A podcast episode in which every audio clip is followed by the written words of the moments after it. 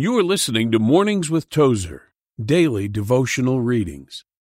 March 6th, the Gospel Warning. As he reasoned of righteousness, temperance, and judgment to come, Felix trembled. Acts 24 25.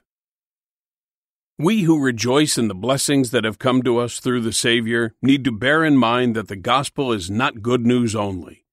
The message of the cross is good news indeed for the penitent but to those who obey not the gospel, it carries an overtone of warning. The Spirit's ministry to the impenitent world is to tell of sin and righteousness and judgment. For sinners who want to cease being willful sinners and become obedient children of God, the gospel message is one of unqualified peace. But it is by its very nature also an arbiter of the future destinies of man. Actually, the message of the gospel may be received in either of two ways in world only without power, or in word with power.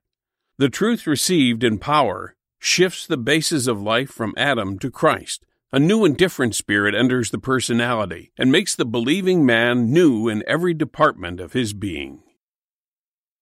Loving Father, thank you that you are a patient and loving God. I pray again for those in my community and around the world who do not know you. Will your spirit convict many of them today? You've been listening to the Mornings with Tozer podcast.